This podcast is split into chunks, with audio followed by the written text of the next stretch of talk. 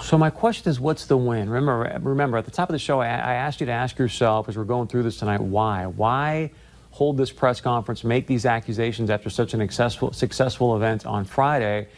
And I guess now the question you want to ask yourself after just hearing that is, so, so what, what exactly is the win? Now, it could be a myriad of things, but when he says, hey, we're, we're going to win, win what specifically?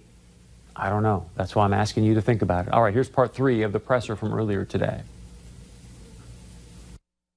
On May 30th, the actions and inactions of local law enforcement almost led to the loss of life and the subsequent riot that followed.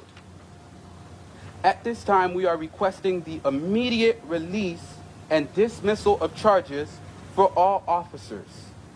We have information that shows the Fargo Police Department engaged in an illegal black ops mission against community activists and its citizens. The truth will be set free, will not be set free when the police investigate themselves. Currently, the person responsible for the internal affairs review of the former deputy chief answers to Chief Todd himself, who we believe received direct intel throughout the night from former deputy chief Osmundson. It is our belief that the chief may have even gone as far as calling Deputy Chief Osmundson at midnight to advise him that he could go home and relieve him of his duty despite being in plain clothes and completely concealed with a mask, sunglasses, and a hat. We are working diligently to get answers. We will share the information as we do. It is our belief that an independent body should take over the internal affairs investigation. It is our belief that this process has to be transparent and shared with a community yearning for change. Lady Justice is marching in the streets. She has made her way to Fargo. At this time, we will not be taking any questions due to the sensitive nature of this matter. Thank you for your time. So we talked about a black ops mission. In my book, that's a pretty major accusation against a local police department. Keep that in mind. Again, ask yourself, why would they want all the charges dropped against the rioters. As I mentioned just a moment ago, remember there was a person that they arrested in these riots that was had a firearm. The person had a Glock 26 on him with multiple rounds of ammunition. So why would you want to drop those charges if this is a quote unquote peaceful protest? Of course, again, I asked this question at the top that I want you asking yourself is who holds an emergency press conference and then doesn't take any questions? I mean, all of us that were there after this event today were sort of like, what? Like, why not just do a video statement, put it up on social media? So one of our reporters there, VNL's uh, Josh Pagero, asked Wes, hey, what's the dealio? Why aren't you taking any questions? Have, uh, we are not taking any questions. How come? I mean, because you're accusing yeah. the we police are not taking it because it is a yeah. sensitive matter. We're working to verify the information. Uh, we've met with them. Uh, they have not been transparent at this time in sharing that information. We have open records requests that are being processed right now. So we do not want this to be viewed as us against Fargo PD because we because we are close with these people. But so we are close with these people, all right? And they, they have been. I mean, again, as I mentioned at the top of the show, the, the Fargo leaders, the Fargo PD, they've opened their arms, kind of showed these people around. Remember, they had a press conference last week, let them start the thing. I mean, gave them a lot of coverage, a lot of space, if you will. He says, We're close with these people. My question to you is after what you've seen here based on Friday and now these major accusations today, if you're Chief Todd, if you're Mayor Mahoney, are you, are you taking the next meeting with them? I don't know. That's obviously up to them. I think it's a question to consider. Now, I want to, again, context to me in this kind of conversation is very, very important. I think the more context you have, the better decisions you can make about what you believe is happening here. So, Later today, the city did put out a statement regarding this press conference. Um, normally in news, we don't do this, but I, again, I do want to give you full context. So I'm actually going to give you the full statement from the city here that came out this afternoon, um, just so you have that for your own. Uh, maybe tough for you to read at home, so I will read it as best I can, uh, slowly but quickly, if you will. Throughout the past week, leaders from the city of Fargo, Fargo Police Department, the city of West Fargo, and city of Moorhead, Cass County, and Fargo Public Schools engaged in successful and productive discussions with the organizers of last Friday's One Fargo event. These discussions were focused on issues people of color face each day in the metro and identified initial steps on a path to addressing the societal challenges. The City of Fargo and the Fargo Police assisted the One Fargo group in organizing the event, including providing security and logistical assistance. Seems pretty kind to me. Leaders of the City of Fargo and the Fargo uh, PD engaged in further conversations this morning with a representative of the One Fargo Group as well as a representative of the Fargo Moorhead Black Lives Matter chapter. Remember that, please. At the representative's immediate request, today's conversation was divergent.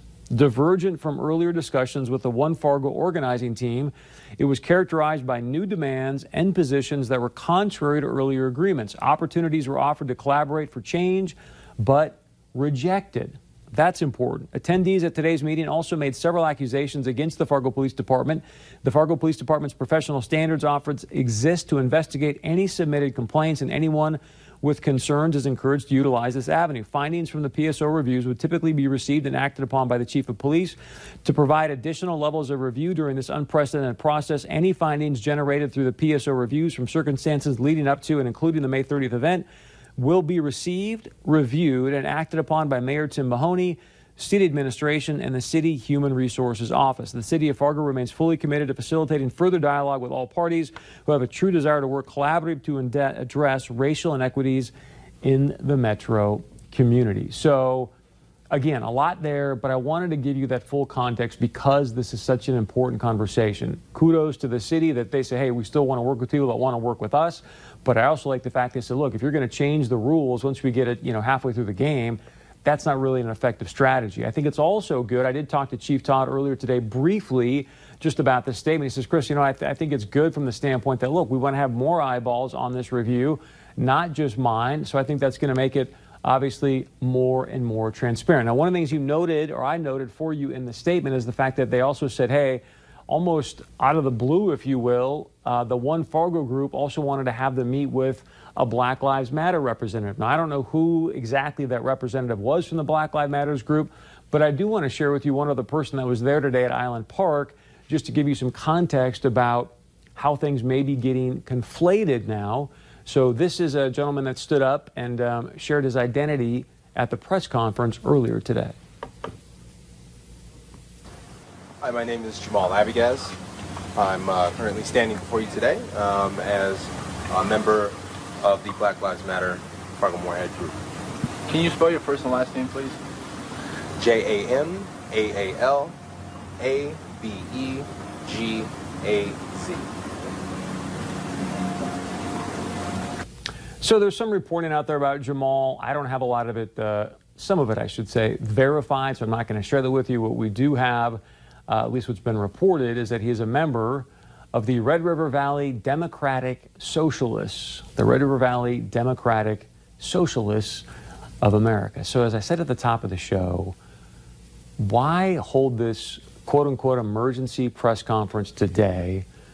Bring up these kind of accusations after such an incredible and joyful and powerful event on Friday.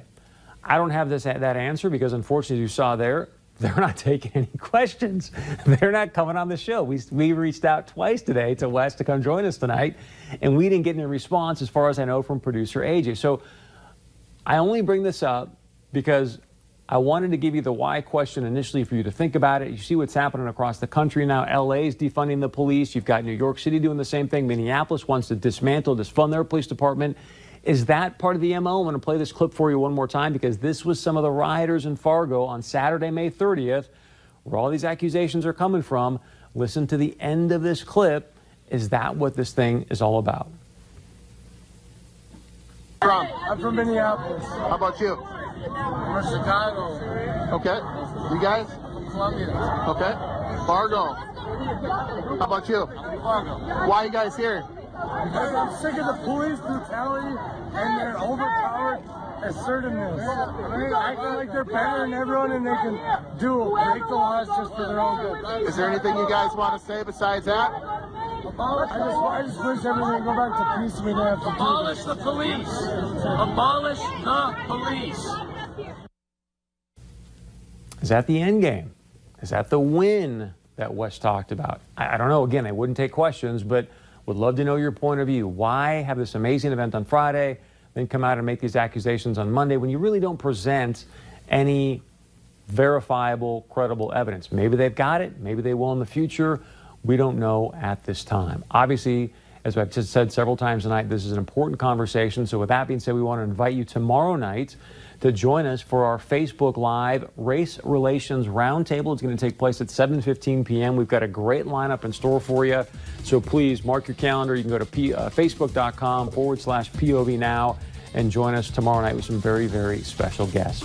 All right, please share your point of view with us. You can email us, text us, leave us a voicemail. We've got much more coming up right after this.